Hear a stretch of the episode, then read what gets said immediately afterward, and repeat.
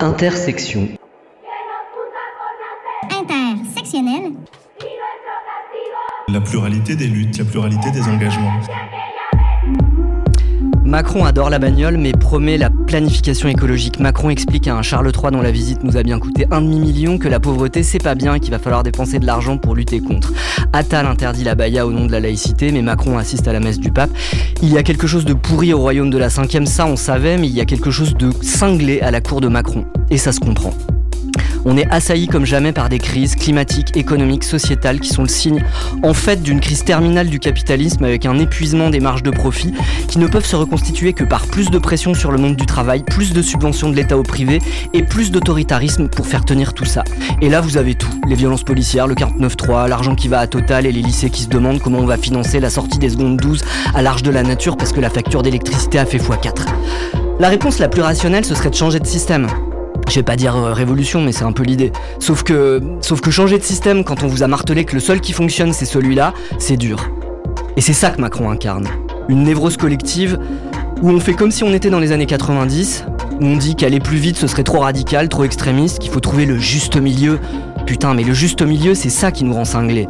Le juste milieu, c'est parler de continent de plastique avec une bouteille cristalline à la main, c'est discuter sexisme avec Darmanin, c'est parler solidarité avec Aurore Berger, c'est voir la rectrice de Versailles présenter ses excuses au lieu d'être convoquée par un juge, c'est Bruno Le Maire qui attend poliment que les patrons augmentent les salaires, c'est Borne qui se vante de sa générosité envers les étudiants alors qu'un tiers fait la queue à la distribution alimentaire.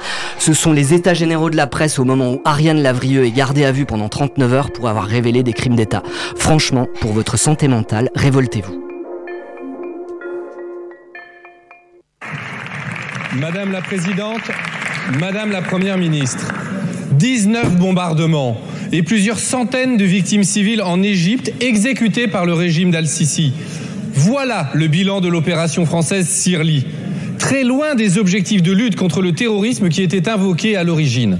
Et vous le saviez, des notes du renseignement militaire le prouvent. D'ailleurs, le classement secret défense de ces notes est illégitime. Il vise uniquement à faire obstacle à la manifestation de la vérité, la complicité de la France dans ces crimes. Il est donc contraire à l'instruction générale sur la protection de la défense nationale. Il aurait fallu cesser immédiatement cette coopération et dénoncer son détournement fait par l'Égypte. Mais qu'avez-vous fait ? Portez plainte contre le média Disclose et la journaliste Ariane Lavrieux qui ont révélé ce scandale. Avec quelles conséquences ? quarante heures de garde à vue pour la journaliste et une perquisition dans le seul but de débusquer ses sources. Ce sont les principes fondateurs de notre République, de notre démocratie que vous bafouez. Complicité des crimes d'un régime dictatorial, usage illégitime du secret défense, atteinte à la liberté de la presse. Madame la Première Ministre, il est urgent que cesse cette dérive autoritaire. Allez-vous retirer la plainte du ministère des Armées ? Allez-vous garantir le secret des sources des journalistes ? Allez-vous cesser la persécution d'Ariane Lavrieux ? Allez-vous lever le secret défense sur l'opération Sirli ? Allez-vous condamner les crimes du général Al-Sisi ? Allez-vous cesser enfin de vendre des armes qui servent quotidiennement à réprimer le peuple égyptien ? Salut Bertrand. Salut Tiffane, vous êtes bien sur Radio Alpas cent sept point trois et vous écoutez...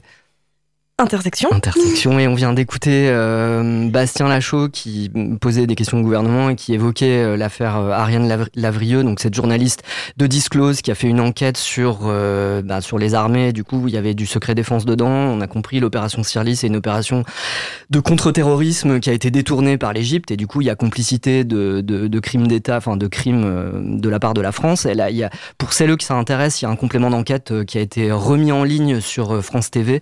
Voilà. Et euh, donc euh, voilà, ça interroge sur les, les, l'attaque de, de la liberté de la presse et donc de la démocratie derrière. Oui, dans un contexte où on se demande, euh, on remet en question les légitimités d'État euh, sur les violences d'État, ça c'est une violence d'État assez, euh, assez forte, quoi. Tout à fait. Mais aujourd'hui, nous avons deux invités. Suzy, Suzy Q, qui est bien connue des auditoristes de Radio Alpa, euh, et Héloïse, qui viennent nous parler de, euh, du Ladyfest. Oui, tout à fait, bonjour. Salut Suzy. Salut Bertrand. Salut Héloïse. Bonjour. Et euh, donc avec vous, on va évoquer ce que, ce que c'est le Ladyfest, on va, euh, on va en parler, mais avant, on va évoquer une date qui a lieu, enfin qui est demain en fait, le vingt-huit septembre, qui est, euh, bah Suzy, je te laisse. Euh, eh bien la journée internationale du droit pour l'avortement. Voilà, et donc pour ça, pour ça, je vous propose une chronique. Une chronique, c'est parti. Lâchez-la, votre virilité, vous serez bien plus heureux mmh. dans un monde d'égalité. Inconditionnel, accessible, gratuit. Inconditionnel, accessible et gratuit. Le droit à l'avortement est inconditionnel. Il, est, il doit être accessible, il doit être gratuit. Il est tout ça ou il n'est pas. Si l'on pense que l'histoire du monde est linéaire, qu'elle monte inexorablement vers le progrès, alors on pense certainement que mon sujet n'en est pas un et que jeudi sera une journée comme les autres. Moi, je crois pouvoir affirmer et revendiquer que non, l'histoire, c'est pas une poussée inexorable vers le mieux. Il y a un an, la Cour suprême des États-Unis retirait à la moitié de sa population un de ses droits fondamentaux. À Malte et à Andorre, l'I V G est interdit. En Pologne et en Hongrie, les restrictions majeures se rapprochent de l'interdiction. En Italie et en Espagne, les professionnels de santé s'autorisent fréquemment à ne pas pratiquer d'I V G, où les moyens alloués sont de toute façon insuffisants pour le faire. L'extrême droite s'affirme, et les droits des femmes reculent. Les quatorze et le quinze septembre se tenait euh, un sommet démographique à Budapest, où Meloni, Orban et Jordan Peterson, et autres joyeux faf, discutaient des problèmes démographiques de l'Occident et concluaient gaiement que euh, la famille est la clé pour la sécurité, remettant en question les droits des femmes et des L G B T Q I A plus. Bah oui, je trouve ça vachement bizarre, moi, qu'ils aient pas conclu de la nécessité de favoriser l'immigration pour, revancer, pour relancer la démographie. Bon, on doit peut-être pas avoir les mêmes cours de géographie du peuplement. En France, dans la Constitution, il est noté que c'est une liberté pour les femmes d'avorter. Euh, une liberté ? Pourquoi pas un droit ? Bon, une liberté, très bien. À court de subventions, le planning familial de Montpellier a manqué de fermer ses portes en juin dernier. À Lille au printemps, les pharmacies, en rupture de stock, ne pouvaient plus fournir de traitement pour une I V G médicamenteuse. En France, il y a pour l'avortement une double clause de conscience. C'est un truc génial qui est passé en soixante-quinze pour faire plaisir à la droite et que les députés ont refusé d'enlever en deux mille vingt-deux. En gros, un médecin ou une sage-femme n'est jamais tenu de pratiquer une interruption volontaire de grossesse euh, et, et aucun auxiliaire médical n'est tenu d'y concourir. Ça n'existe pas déjà ça ? Bah oui, la clause de conscience, ça existe pour n'importe quel acte médical. C'est juste que pour l'avortement, il faut être bien sûr sûr qu'on peut refuser. Bon, bon, réjouissons-nous, le médecin qui refuse est obligé de nous orienter vers un autre. Bon, super, en gros, si t'avortes au Mans, c'est pas un délai de quatorze semaines qu'il te faut, mais de deux ans et demi. Bref, on comprend mieux pourquoi c'est une liberté et pas un droit. Un droit, il faut pouvoir le garantir. Et surtout, il faut pouvoir punir celles et ceux qui cherchent à y contrevenir. Quoi de mieux pour rendre hommage aux femmes qui ont lutté pour le droit à l'I V G, celles qui luttent encore à travers le monde, celles qui ont souffert de son illégalité, celles qui souffrent encore de ses limitations, que de continuer à en parler. Je suis féministe, mais je n'ai jamais eu à me battre pour l'avortement. J'ai donc, je crois, grandi en pensant naïvement qu'ici du moins, c'était presque un non-sujet. Un droit comme un autre, une procédure banale. En fait, c'est tout le contraire. C'est encore un sujet qui cristallise l'incompréhension, la haine et la solitude. C'était un extrait de Avorter, de Pauline Armange. Moi, j'ai jamais avorté. J'ai jamais avorté euh, et je connais personne qui a avorté. Simone de Beauvoir, euh, encore et toujours elle, elle nous dit « Je me demande si cette loi aurait eu lieu si on n'avait pas signé le manifeste des trois cent quarante-trois salopes. Le manifeste où nous disions que dans notre vie, nous nous étions toutes faites avorter. » Et je pense que c'est sur un point, c'est un point sur lequel justement les barrières de classe ont pu être franchies. Ce problème-là intéresse autant la bourgeoise que l'ouvrière. C'est un point avec lequel on a pu faire une pression considérable sur le gouvernement. En dix-neuf cent soixante et onze, quand trois cent quarante-trois meufs badass signent le manifeste, elles disent quelque chose. Elles disent « Maintenant, avorter, ça doit pas être une honte ». Pourtant, cinquante ans plus tard, on a l'impression que personne n'avorte. Alors peut-être que c'est la contraception qui marche super bien. Mais en tout cas, celles qui témoignent de leur avortement, souvent, c'est pas quelque chose de super agréable. C'est pas quelque chose qui se passe bien. Parce qu'on leur a pas dit comment ça allait se passer, et parce qu'elles ont dû s'en prendre plein la gueule à cause des campagnes pro-vie, pro-vie, mais pas la tienne. Donc, cinquante ans. cinquante ans et le droit à l'avortement n'est toujours pas fondamental. Il l'est pas parce que ce droit-là, il bouleverse toute la structure patriarcale. Ce droit-là, il dit aux femmes, tu peux choisir ta maternité. Tu peux choisir ce qui te définit en tant que femme, être avec un homme, faire un enfant, l'élever, rien de tout ça, rien n'est plus obligatoire. L'emprise de l'État sur le corps des femmes recule. Elle peut travailler, elle peut sortir de chez elle. elle peut s'approprier l'espace public, elle peut être maîtresse de son temps, elle peut se garder ses thunes, elle peut baiser qui elle veut, quand elle veut. Enfin bref, elle peut être sans homme. Et là, il tremble le patriarcat, de voir sa domination structurelle ébranlée d'un coup de cintre. C'est bien pour ça que cinquante ans après, l'avortement n'est pas acquis, mais il est toujours là, vacillant, à la merci des revirements politiques et des prouesses électorales des fachos. Parce que l'I V G, le patriarcat le lâchera jamais vraiment. Saint-Simone nous a dit il y a quelques minutes que l'I V G euh, recoupait, euh, regroupait les classes. C'est vrai, il concerne toutes les femmes opprimées dans leur intégralité. Mais si je peux me permettre une petite rectification, ou en tout cas d'apporter une précision à ce que dit Simone, toutes les femmes ne sont pas euh, égales face à l'avortement. Et c'est ce que nous dit euh, Camille Schmoll euh, quand elle parle des, des femmes migrantes. L'accès à l'avortement en particulier est problématique. À Malte, il est strictement interdit.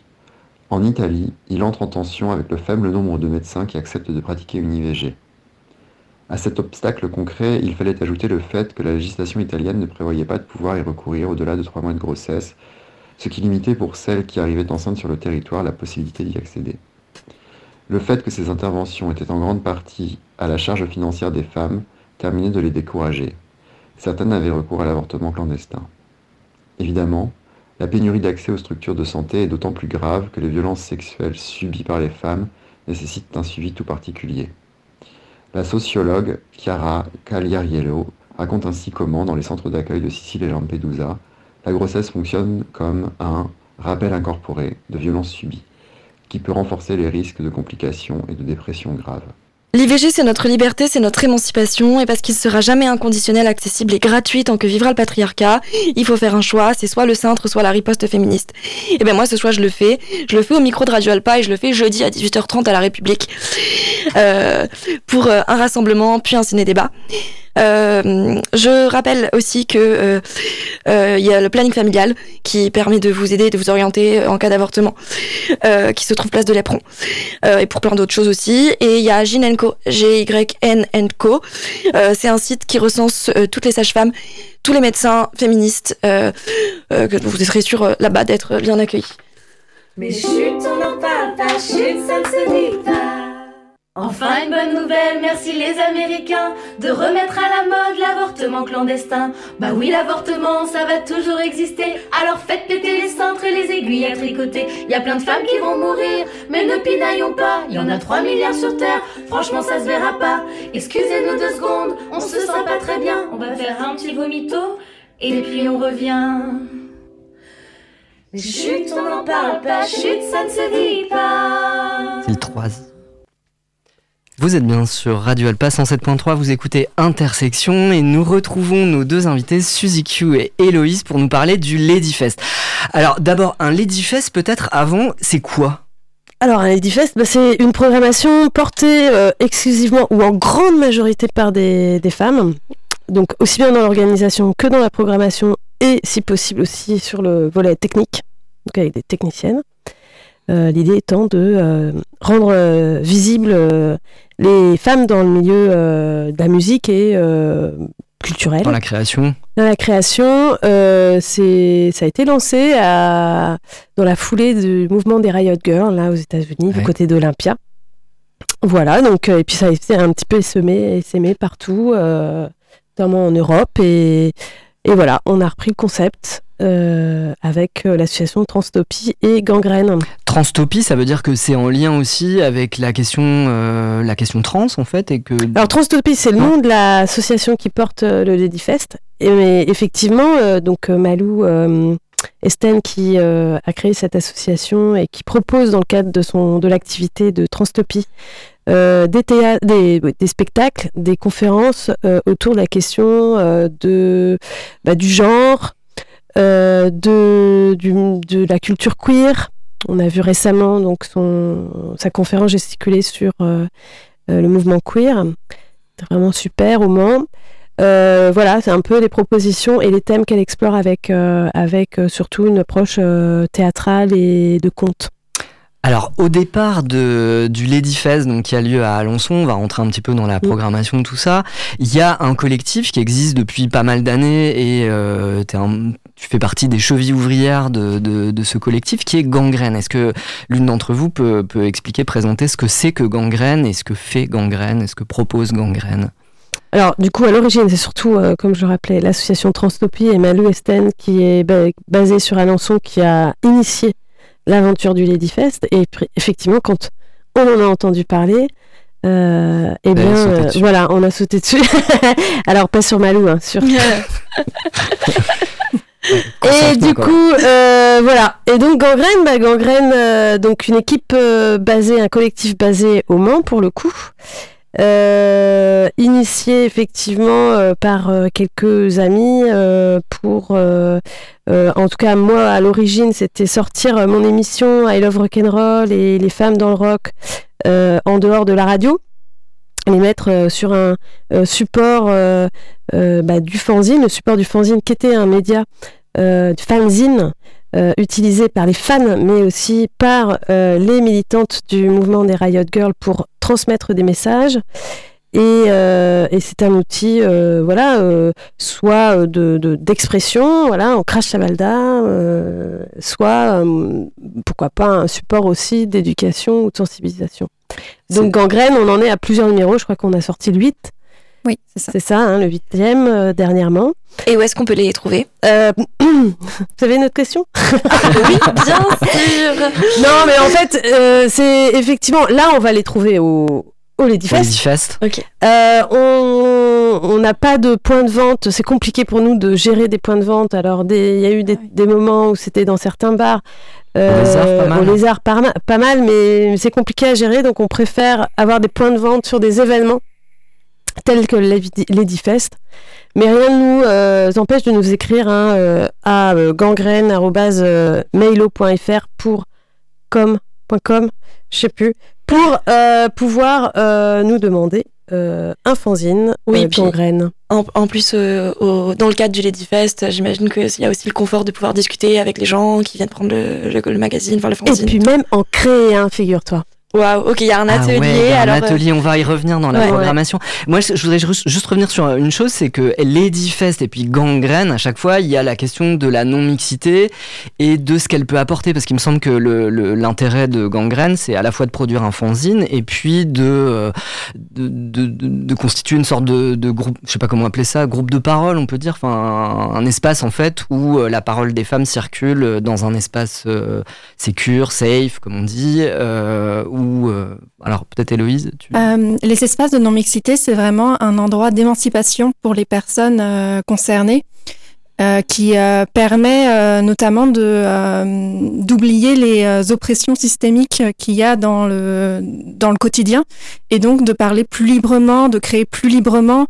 Donc ça marche pour euh, les, des collectifs de femmes, ça marche pour des collectifs de personnes racisées, de personnes trans, de personnes queer et euh, c'est euh, des outils qui sont extrêmement important pour les personnes qui sont euh, opprimées au, euh, en général dans, le, dans la société. Et ça permet de faire émerger aussi, j'imagine, des questions qui, euh, à l'occasion d'un débat pour euh, un fanzine, vont faire évoluer euh, les unes et les autres, non, sur des sujets. Euh, effectivement, ça permet de, euh, de parler plus librement donc de, euh, et de raconter aussi euh, des vécus euh, similaires. Donc, par exemple, ce qu'on, ce qu'on vit, ça permet de, de pouvoir le dire plus facilement, en fait, euh, de manière plus libérée. Et, euh, et Suzanne... Euh... Ouais, je veux juste préciser, puis c'est les retours qu'on a aussi des expériences de, de chacune au sein du collectif, c'est qu'on voit qu'il y a toujours, sur la question de la création, de la culture, euh, de euh, « j'ai lu un livre, comment je le restitue ?»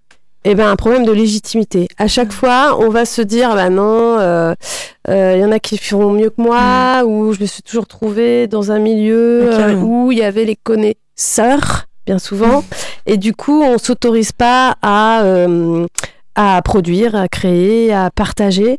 Euh, et effectivement, quand on est dans un espace non mixte, c'est beaucoup plus facile, on a moins ce sentiment d'être jugé et d'être non légitime pour le faire.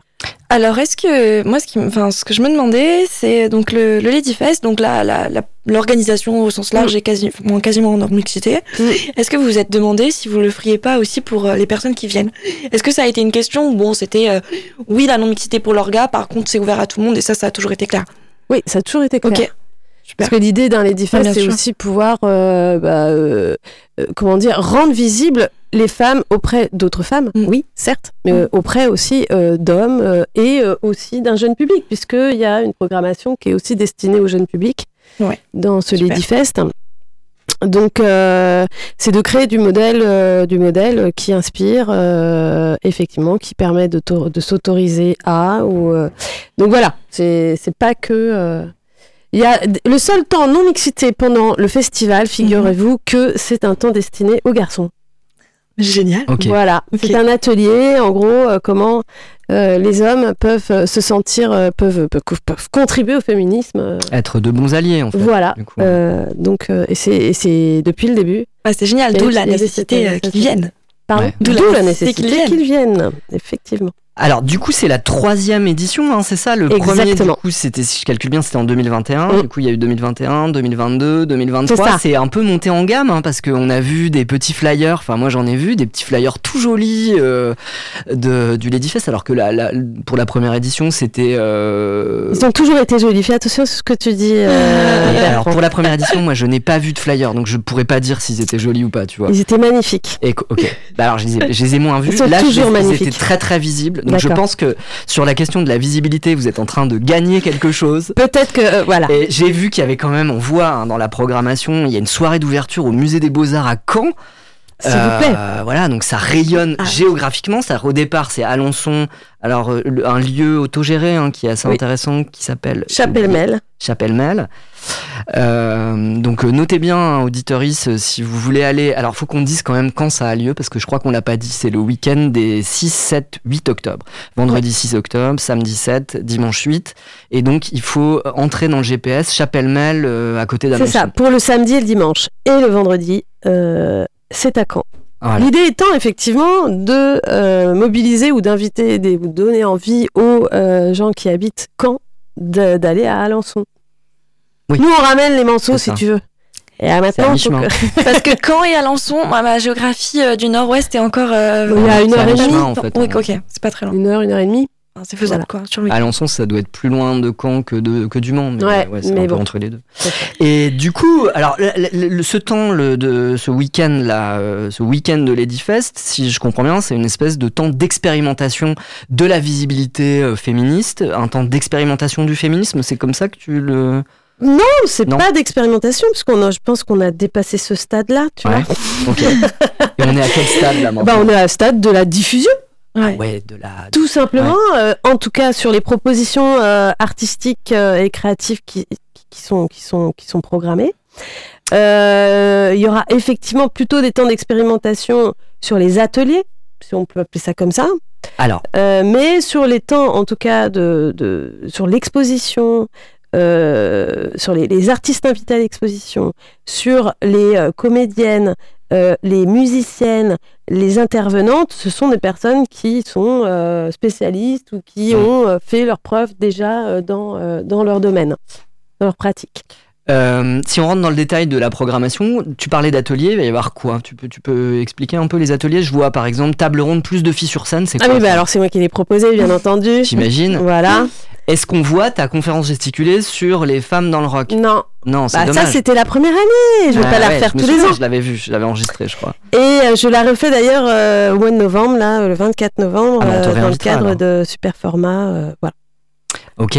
Donc, Donc non, là c'est plutôt un temps d'échange avec des personnes qui sont aux affaires et qui euh, organisent des masterclass ou qui animent des assos euh, pour la promotion de la pratique de la musique par les euh, filles. Et puis on aura aussi un atelier euh, fanzine animé par euh, Gangrène, mais là je laisse euh, Héloïse en parler. Euh, on va faire un fanzine en fait sur place avec les personnes euh, qui viennent au, au festival. Donc on leur propose euh, des magazines pour faire des collages, euh, on leur propose d'écrire, on leur propose de, euh, de faire tout ce qu'ils ont envie de faire en fait. Et on fait un fanzine euh, sur place euh, qu'on euh, scannera et qu'on enverra aux personnes qui ont participé et qu'on pourra mettre après au public euh, Génial. En... En disposition. Génial, génial. Il y a des concerts aussi. Hein. Il y a un concert de, un concert punk, Oh No It's Diva. Voilà. Euh, concert de chant, euh, chant piano voix. Euh, c'est deux, deux musiciennes d'Alençon aussi qui ouvrent euh, le festival. Amélie et Catherine. Tout à fait. Voilà. Et puis il y a un D J, Mauvaise Vie. Ouh là là. Ouais. D J, bah, c'est une ancelle. Voilà, donc euh, avec ce fameux euh, bal costumé qui commence à devenir un peu euh, une institution dans, dans ce, dans ce Ladyfest. Et puis, euh, alors le petit changement en karaoké féministe, ça, ça va être remplacé par un blind test. Ah, ça, je te reconnais. C'est pas du tout moi. Si, si, si, bon. Bref, euh, bien entendu, euh, une playlist féminine. Alors, à noter quand même, euh, si on peut faire euh, deux, trois zooms, donc on aura du théâtre avec, euh, et notamment du théâtre jeune public avec du clown. Euh, éducation non sentimentale, c'est une mancelle euh, euh, qui euh, fait le clown. Et puis, avec un grand F, ça vous dit rien, la compagnie Les Gamettes ? Bah, Les Gamettes, ça me dit quelque chose, mais la compagnie elle-même, non. Eh ben, la compagnie Gamette, c'est euh, Samantha Merli, euh, c'est, c'est des potes. Ah oui, oui, oui, oui, oui. Samantha, c'est, c'est, c'est elle euh, qui, euh, en gros, anime le Festignoche oui. à la M J C Ronceret. Donc, elles ont créé un spectacle avec un grand F. Vous imaginez ce que ça veut dire. Donc, bah, pardon, vas-y. Des tableaux de femmes connues. Ben merci. Merci de nous proposer ça, de proposer un lieu qui soit à la fois un lieu de, de création et de réception, de découverte, d'échange. Enfin, c'est formidable. Ouais. Et, et donc, euh, un Ladyfest avec un grand L qu'on sera ravis de, enfin, auquel on sera ravis de, de participer. Yeah. Le week-end, c'est pas le week-end prochain, c'est dans, enfin, voilà. bref, le, les sept Celui et huit octobre. Suivant. Venez nombreux, nombreuses. Si vous, si vous voulez faire les deux jours, il y a un hébergement possible sur place. Donc, il faut écrire à transtopie arobase gmail point com. Suzy Q et Héloïse. Voilà. Merci d'être venue. Euh, Suzy, on te, on te fera revenir pour euh, ta conférence ouais. gesticulée. Et ah, puis, on repassera des sons. On va y aller à, oui. au Ladyfest parce qu'on on est super fans. Ouais, carrément. Et on rappelle demain le rassemblement. À la place de la Rep, euh, à dix-huit heures trente, un rassemblement pro- proposé par le collectif féministe unitaire. Et ensuite, Femmes d'Argentine à la salle Juliette Gréco. Euh, et puis, il me semble. Euh, deux octobre, vingt heures, A G à la Maison des Associations du collectif Un Toit, C'est un Droit.